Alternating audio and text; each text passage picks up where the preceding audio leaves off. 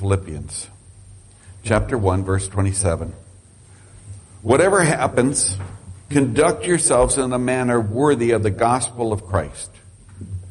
Then, whether I come to see you, or if only I hear about you in my absence, I will know that you stand firm in the one Spirit, striving together as one for the faith of the gospel, without being frightened in any way by those who oppose you. This is a sign to them that they will be destroyed, but that you will be saved, and that by God. For it has been granted to you on behalf of Christ not only to believe in Him, but also to suffer for Him since you are going through the same struggles you saw I had, and now hear that you still, I still have.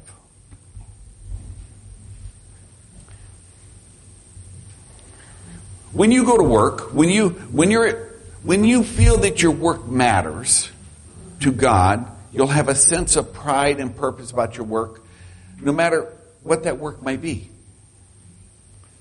You'll have an inner motivation, and that's what Paul had. Now, last Monday, we celebrated Labor Day.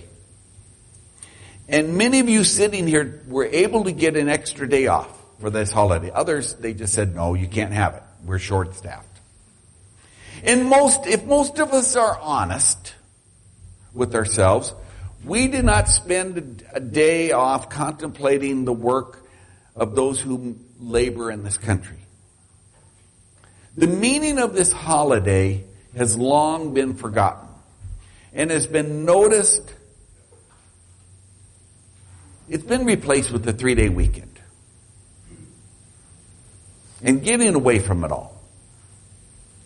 I was watching television this last week and flipping through the channels. Any of you ever ch- channel flip, right? I was moving from one channel to another channel to watch another show. And I stopped on one of those shows where they're interviewing people on the street. And I got stopped there. Now, in fairness, the interviewers and the ones who were interviewing were in a major city. Right downtown in all the tall buildings. It was not done in middle America, but in the mass of people where we call cities. And they asked person after person what Labor Day holiday was, and only two people, only two people had any understanding of what it was for or what it was designed to represent. And these two people had been out of school for many, many years. That is a nice way of saying they were old. All the others were young. And they had no idea of the whys, the whats, or actually any clue about the holiday. It was sad to watch. In God's holy word, there's 859 passages that refer to our labor. Our work and doing our best. There is a verse after verse that instructs us on our attitude while we are at labor. God actually has a lot to say about our labor and how we who are His sheep should set an example of Him while people are watching us. Now, one of them is found just a few verses farther in the book of Philippians that I just read to you. So let me to flip you to Philippians chapter 2. And I'm going to read verse 14. Do everything without grumbling or arguing so that you may become blameless and pure children of God without fault in a warped and crooked generation. Then you will shine among them like stars. Is our generation warped and crooked? Do you want to shine like a star? God has advice for us. Today we're going to consider what God expects of us when we're at work. Now, sidebar here that there's all types of work. There's volunteering. There's there's homeschooling. I was talking to a homeschooler. They were over buying books across the street. They bought $300 worth of books from the school teacher. If you don't know, she had 34 years worth of books. She retired. She got fed up and she sold them for nothing. And you know how much $300 worth of books she was selling was? She was walking out with boxes. But she is a teacher at home. That's work. Whatever you're going through, eh, the point is, what we do 40 hours plus hours every week, whether at home, whether at school, whether on the job, volunteering in the community, matters to God. Now, I've decided to begin with the Apostle Paul, what he wrote from a prison cell in the church of Philippi. So, I'm going to read you verse 27. We're going to, this is, we're digging in deep here. I'm going back to it, so don't panic. You're going to hear it again. Whatever happens, conduct yourself in a manner worthy of the gospel of Christ. Then whether I come and see you or only hear about you in my absence, I will know that you stand firm in the one spirit, striving together as one for the faith of the gospel.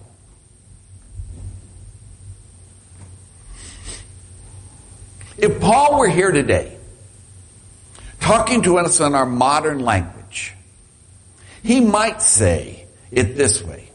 Above all else, let your example, your example must be better than that, uh, than what is usually seen.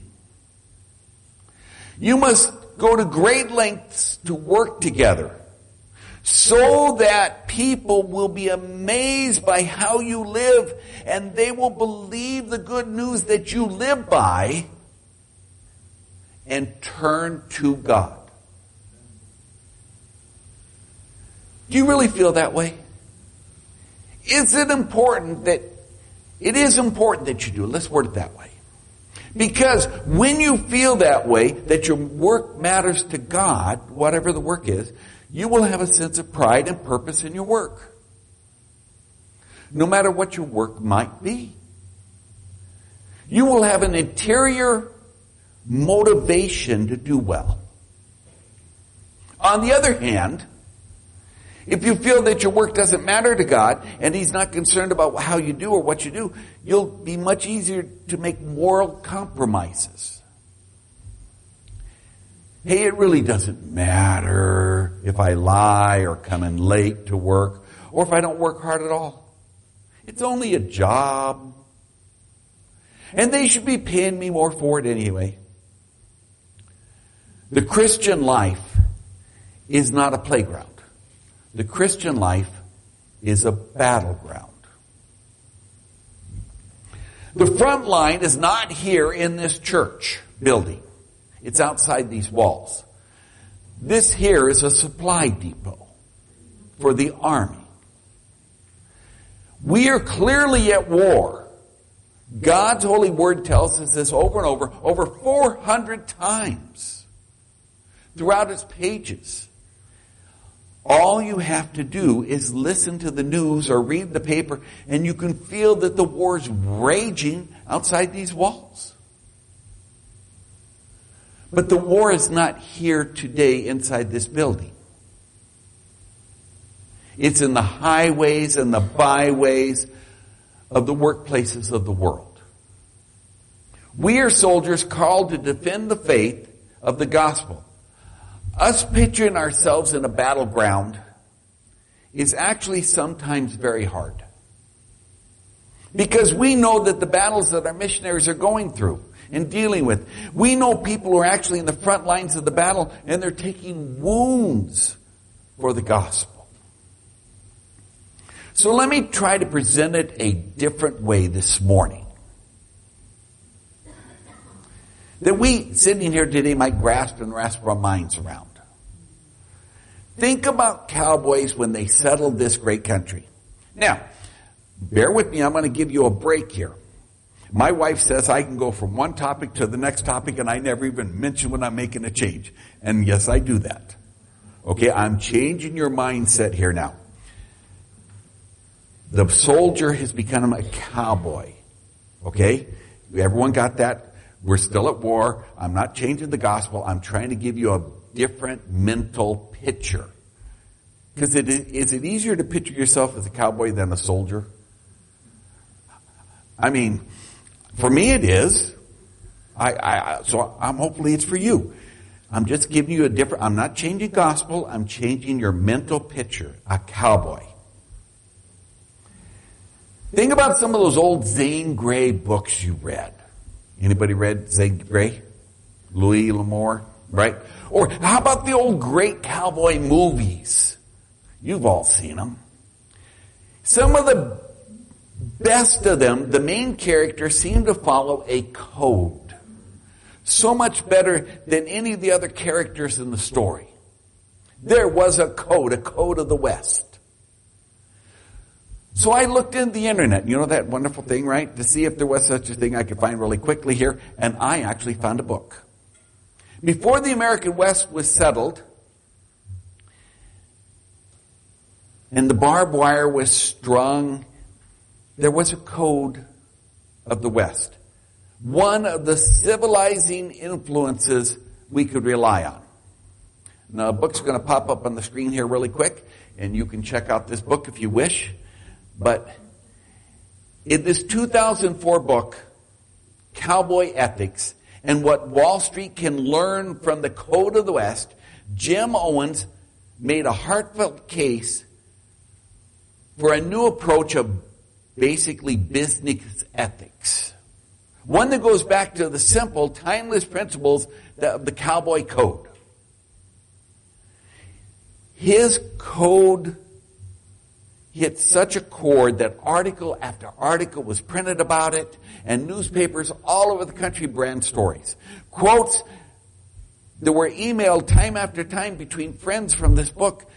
People who had never had dirt under their feet, just concrete all their entire lives, we're checking out a cowboy code. The book is a must read for any business leader. He translated the unwritten code of the West into 10 principles to live by in the business world. Now, the code of the West. Live each day with courage. Take pride in your work. Always finish what you start. Do what has to be done. Be tough, but fair. When you make a promise, keep it. Ride for the brand. Talk less and say more. Remember some things aren't for sale and know where to draw the line. To which I'm going to add number 11. In the old movies at least, when the cowboy takes off his hat when he enters the church building, as if to recognize there's a higher authority, an ultimate range boss for whom he must stand. I think we forgot that in America, so I'm going to add that. Now, the article went on and on, and it turned out that Jim's message struck a chord, such a deep chord, with people in all walks of life. Cowboy ethics has actually become a national conversation as people across our country rediscover the cowboy code and make it their own. But why cowboys? Well, cowboys represent the best of America. Courage, optimism, and plain hard work. Cowboys are heroic. Not just because what they do is dangerous, job, but because they stand for something. The simple basic values that lie at the heart of the cowboy way. Even though the way of life has changed over the last 150 years, cowboys still honor and live by a code. They are an abiding source of inspiration to do better to, and, and to be better than we are. Now, one of the, most of us have no problem understanding nine of the points. But I want you to look at number seven. Ride for the brand. To the cowboy, it meant to be faithful to the owner who hired you. If you're working for a person, you're faithful to the person. You're loyal to the person. If you don't like the person anymore, you get on your horse and you ride to another brand. But you ride for the brand. Remember John Wayne? He was working on some oil rig and he said, McClintock Riders! And they all come in and start swinging fists. I, I love old John Wayne movies. Anybody in here like John Wayne? You know, he never used four letter language. He didn't, he got everything through. There was a code. Well, when you rode for the brand, they gave you a home. As someone might say, through thick or thin, through hell or high water, you're going to be faithful to that brand. I ride for Christ. I ride for the brand. Now, from the opening pages of God's holy word, it was obvious that God is a worker. The very first words in the Bible said, in the beginning, God created the heavens and the earth. And then the Bible goes on to tell us that He created the sky, the water, the trees, the mountains, the moon, the stars, the fishes, the animals, and finally men. Now none of that existed till God spoke. Psalms 104 verse 24 says, God, you made the many things. The earth is full of your creations. Our God is a worker. And according to Genesis chapter 1 verse 26 and 27, we are created in His image. Therefore we should be workers also. That is why God, after creating Adam, put him to work. Genesis chapter 2 verse 15 says, the Lord put the man in the Garden of Eden and he said there to farm and care and take care of it. He put him to work. By the way, the son of Jesus, the son of God, was also a worker. Jesus said in the book of John chapter 5 verse 17, my father is always doing his work. He is working right up to this day. I am working too.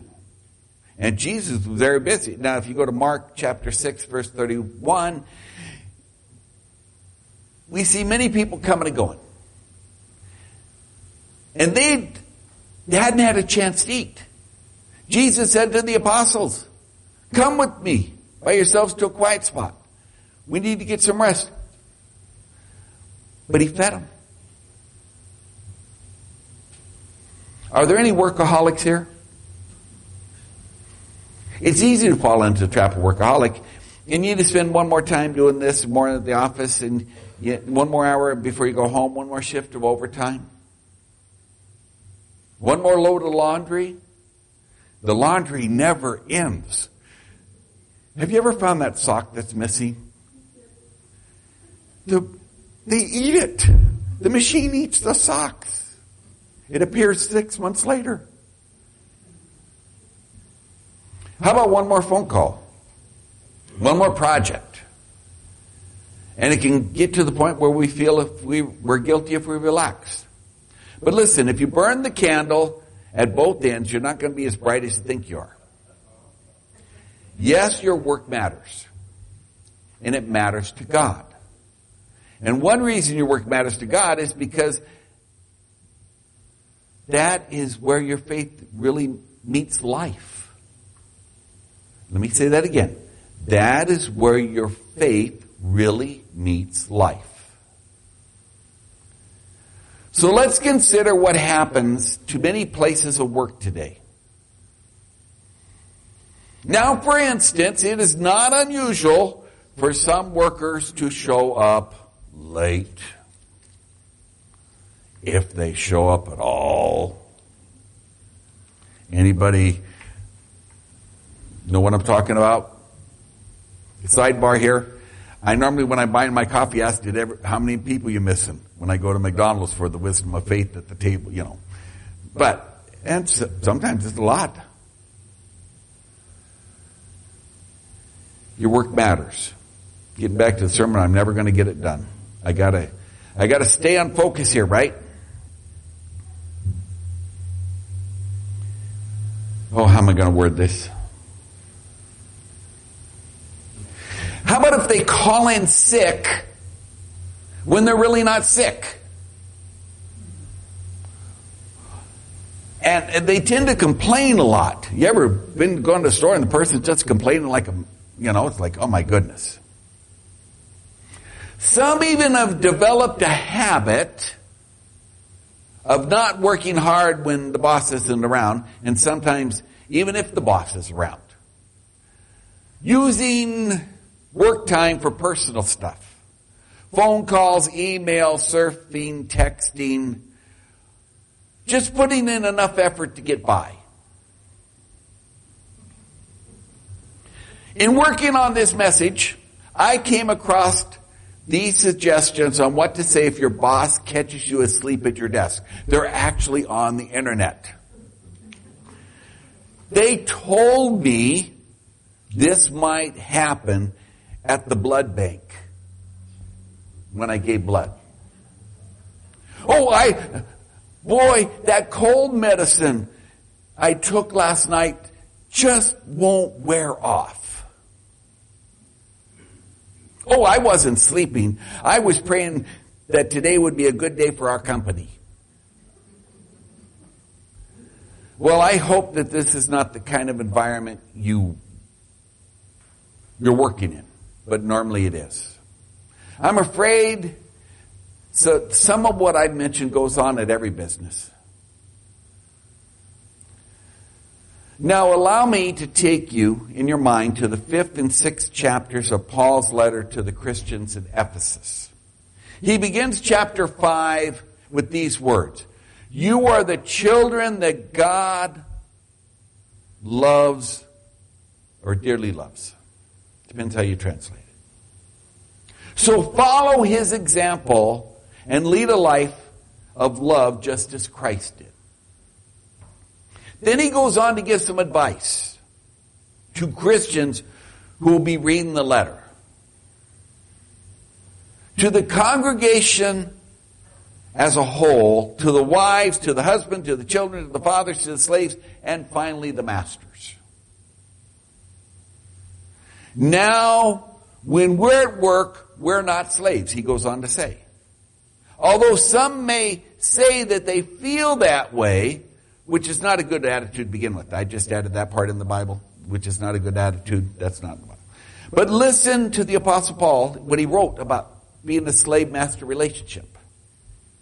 At the time of the books being penned in the Roman Empire, the Roman Empire alone had 60 million slaves.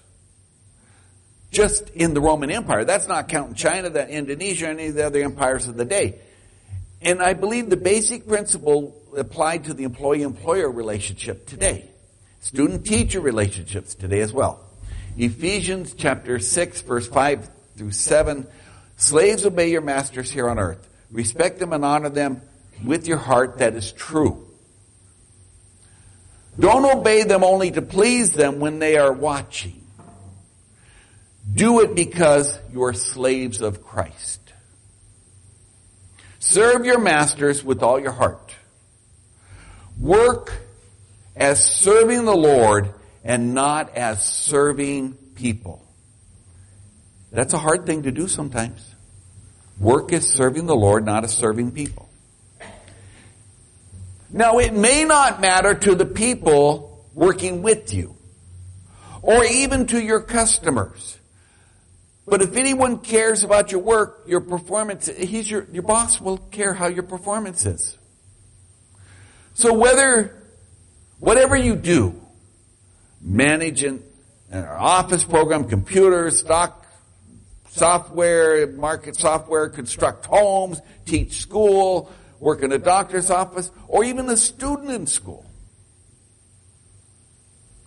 You must serve sincerely and work with enthusiasm because in reality you're working for God. He's our ultimate boss. Now, I'm going to take you, we're going to switch again, gears. I'm going to take you back to Daniel in the Old Testament. He's one of the best examples of this. It wasn't a job he wanted any of them recorded in the Bible. The environment was difficult. The location was far away from home and from those he loved. The people he worked with were difficult. They didn't believe like he believed. You want to talk about a guy who lived our times? Daniel. They worshiped other gods. They lived different lives. They had different priorities. And you see, when Daniel was a, just a youth, he was taken captive to Babylon. But he was Babylonians came and captured him. And since he was one of the brightest, he was put into an intensive training program. And there Daniel determined to follow God's command no matter what. So Daniel excelled in the program and in everything else he did. With God's help, he interpreted Nebuchadnezzar's dreams that no one else in Babylon could interpret. The king was so impressed with Daniel that he made him a ruler over a province of Babylon and placed him in charge of the wise men there. Key word there. He placed him in charge of the wise men there. I'll come back to that. Under King Nebuchadnezzar, Babylon, the capital city, was so great, ancient writers wax lyrics about its grandeur. A four-horse chariot could turn around on top of its hundred gated walls. There was a hundred gates in the wall, and the four-horse chariot could make a circle on top of the walls. They were that thick. They were impenetrable. They had a temple mount, a temple tower that stood 295 feet tall back in those days. Babylon also boasted one of the world's seven wonders. The famed hanging gardens of Babylon were there. And according, according to Herodotus, the historian Herodotus, a Greek historian, several colossal gold statues weighing many tons were there. But as a great warrior and ruler, he, as he was, as great as he was, Nebuchadnezzar exhibited even greater pride. So God sent him another dream with images that terrified him. Daniel told him that his dream meant that because of his pride, God had decided to make him lose his sanity for seven years. And during those seven years, Daniel 4, chapter 4, verse 25, you will be driven away from the people. You will live with the wild animals. You will eat grass as the ox does. And you'll become wet with the dew of heaven. Then you will recognize that the Most High God rules over all the kingdoms. And all this happens just as Daniel said it would. So when he was recovering, Nebuchadnezzar said, and it's recorded in Daniel chapter 4 verse 34, I, Nebuchadnezzar, looked up towards heaven. My mind became clear again. I praised the Most High God. I gave honor and glory of, to God who lives forever and ever. Everything he does is right. All his ways are fair. He is able to bring down, down those who live proudly.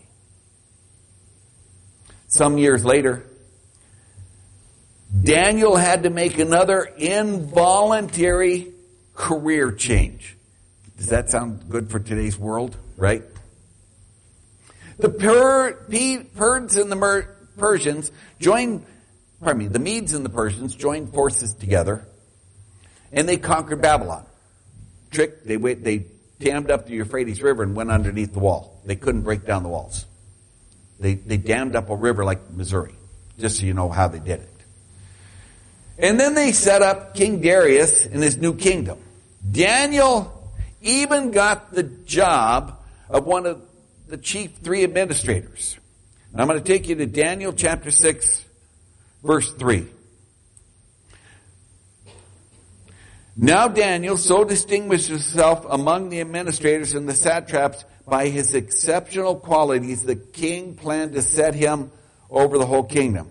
At this, the administrators and the satraps tried to find grounds to charge against Daniel in his conduct of government affairs.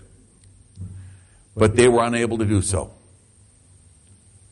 Sidebar here, if we could find a politician we could say that of today, I'd dance a jig in front of you. I better read that again. But they were unable to do so. They could find no corruption in him because he was trustworthy and neither corrupt nor negligent. Finally, these men said, we will never find any basis to charge this man unless it is something to do with the law of his God.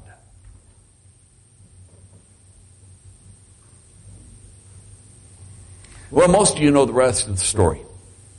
These men were jealous of Daniel and they cooked up a plan and tricked King Darius of putting Daniel into the den of ferocious lions. That was the standard form of execution in Babylon at that time. They expected the lions to kill Daniel, but God protected him. Oh, I better read 6, chapter 6, 19. Oh, I, I gotta read it. I don't want to just do it off the top of my head, so bear with me. I'm gonna go. Let me read this to you word for word. At the first dawn, the king got up and hurried to the lion's den. When he came to the den, he called to Daniel with an anguished voice. Daniel, servant of the living God, has your God, whom you continually serve, been able to rescue from the lions? Daniel answered, May the king live forever. My God has sent his angel and he shut the mouths of the lions and they have not hurt me because I was found innocent in his sight nor have I done anything wrong before you, your majesty. The king was overjoyed and gave orders to lift Daniel out of the den. Then Daniel was lifted out of the den. No wound was found on him because he had trusted in his God. Not only did Daniel impress King Nebuchadnezzar of the Babylonians and King Darius of the Medes, he, who were conquered by the Medes and Persians, but we're told that as a very old man, old man, he also served the Persian king Cyrus, who absorbed the Medes and the Persians in a battle. Verse 28 says, so Daniel had success while Darius was king and things went well with Daniel and the rule of Cyrus in the Persian. Everything Daniel did, God blessed because Daniel followed God. In this internet age, I believe we're part of the greatest chain reaction the world has ever known. One life touches another, who touches another, who touches another. I got people on Facebook I never even met in my life, but they're on there. You can go hit up anything you want. Look at the kings whose day, whose life Daniel directly touched. Nebuchadnezzar of Babylon, Darius the Mede and Persian, uh, right? And Cyrus of Persia. Each one of these first saw Daniel as a slave or a former captive from a small, country that was inferior to their own. He didn't worship their gods. He didn't share their customs. At first glance, he would have been somebody you looked down upon. Somebody you just ignore. Can you picture this in your mind? But it wasn't long until nearly everyone around Daniel knew that he had higher standards and an absolute devotion and trust and dedication to his God. And that's what made him trustworthy, faithful, and hardworking subject of the king. As a result, each of these rulers and their subjects gained a whole new perspective for the God Daniel served. In fact, most of them came to acknowledge his God is a living and active God. All three of those kings acknowledged that. In contrast to their gods of stone and precious metals. And all this happened because one man, Daniel, was determined to live the kind of life that he knew God wanted. During Daniel's lifetime, some of the Jews were no longer looked at on as inferior. And they too began to hold important positions of government. You can check that through the archaeological proof. proof. And it's not just recorded here, it's recorded in the archaeological records of Babylon. Jews held rank. And while King Cyrus was alive, the Jews who wished to, they were allowed to return to their homeland. And then Queen Esther becomes queen of Persia, and her cousin and guardian Mordecai becomes prime minister of all of Persia. Now another generation passes away, and Nehemiah, the cupbearer and confidant of the king of Persia, was appointed governor of Judea and had the authority and resources to rebuild the walls of Jerusalem. The foreign king paid for it. Now nearly 400 years pass. We're coming 400 years later. And the wise men from the very area that Daniel had been chief of the wise men, have you ever put that together? Daniel was chief of the wise men of Babylon. And the wise men evidently knew what Daniel had written about the promised Messiah and where he would be coming. So they came and worshiped the newborn king of the Jews sent by the Most High God, whom Daniel served. Although long dead, Daniel's witness for God had been living on. What will future generations say about you and me? Now, I'll tell you up front, I'm a workaholic. I make no bones about it. But I do put my feet up once in a blue moon. And I make boo-boos. And I don't know about you, but I'm aching and paining because I'm getting older. You know, that, that I, I'll be honest with you, helping out with the yard sale, even though I wasn't supposed to do anything, I might have done things I shouldn't have done. They even threatened to tell my wife. She already knew I'd do it. But I didn't do much. I can do much because I'm getting old. Not as old as some. But there's a few aches and pains going on right now.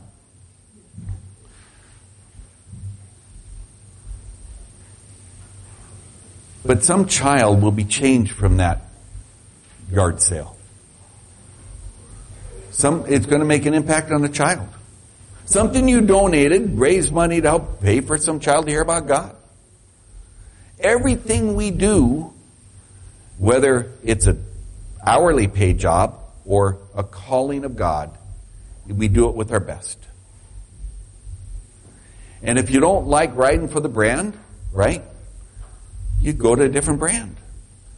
But God's brand don't change because His brand's inside us. Now, I will tell you that as you walk around and look at some of the people who work today, you wonder how they can keep their job. Ugh. I've told you about being in the hospital and they're all checking out their wedding things, and I was trying to get uh, that long story. I even got upset that day.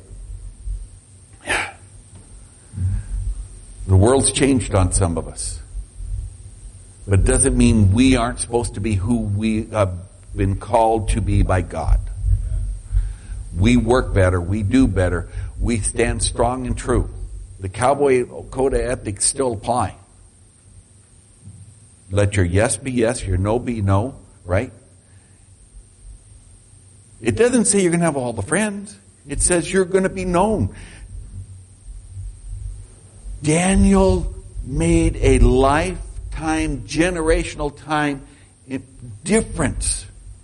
Did you ever go back and read? He was in charge of the wise men in Babylon. Did you ever put those two together? Because one young boy would not bow a knee, the wise men may have showed up. Now God could have brought him anyhow, but he actually, they, they, it's quoted. Daniel, Matthew, wise men. Hundreds and hundreds of years later, he was still making an effect. Now we're called to close in prayer. And some of you got lots of stuff to do this week. There's a powwow going on. Some of you are heading out there. Some of you are going to go garage sailing. Be nice to all the garage sailing people. They're wore out by today. Right? Uh, they're on, they're on day three or four. Woof. Any of you go garage sailing this? I, I even went to visit a couple. Be nice to them. Smile at them. Make them nervous. Let's close in prayer. Our Heavenly Father, 400 times you told us about wars. 859 times you told us about work and labor. You called us to be laborers of the kingdom. Yes, we are at war. We know we're at war. But you called us to be laborers. You call us to live as you would have us live, not as the world would have us live. Help us to have wisdom in that. All God's people said, Amen.